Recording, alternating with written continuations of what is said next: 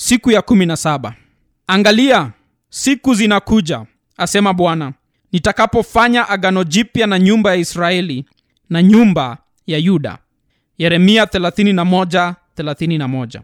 wokovu mkuu zaidi unaoweza kufikirika. Mungu ni mwenye haki na mtakatifu amejitenga na wenye dhambi kama sisi. Hili ndilo tatizo letu kuu wakati wa krismasi na majira mengine yoyote tutawezaje kupatana na mungu mwenye haki na aliye mtakatifu? Hata hivyo mungu ana huruma na ameahidi katika yeremia 31 miaka 5 kabla ya kristo kwamba siku moja angefanya jambo jipya. Angefanya uhalisi wa masihi uchukue nafasi ya mifano. Kwamba angeingia maishani mwetu kwa uwezo na kuandika upendo wake mioyoni mwetu ili tusilazimishwe kumpenda kutoka nje bali tumpende kutoka ndani kumpenda yeye kumwamini na kumfuata. Huo utakuwa wokovu mkuu zaidi unaoweza kufikirika kama mungu atatupatia uhalisi mkuu zaidi hapa ulimwenguni.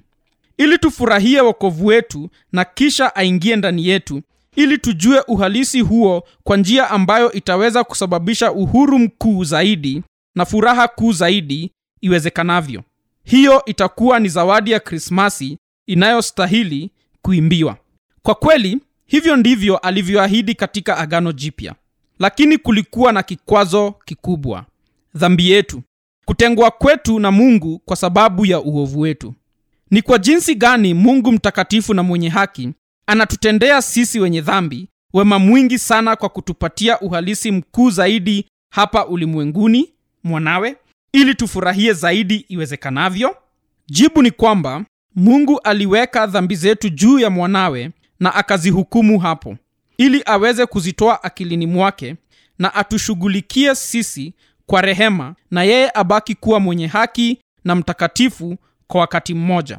Waibrania 9:28 inasema kristo alitolewa sadaka mara moja azichukue dhambi za watu wengi kristo alizichukua dhambi zetu katika mwili wake alipokufa.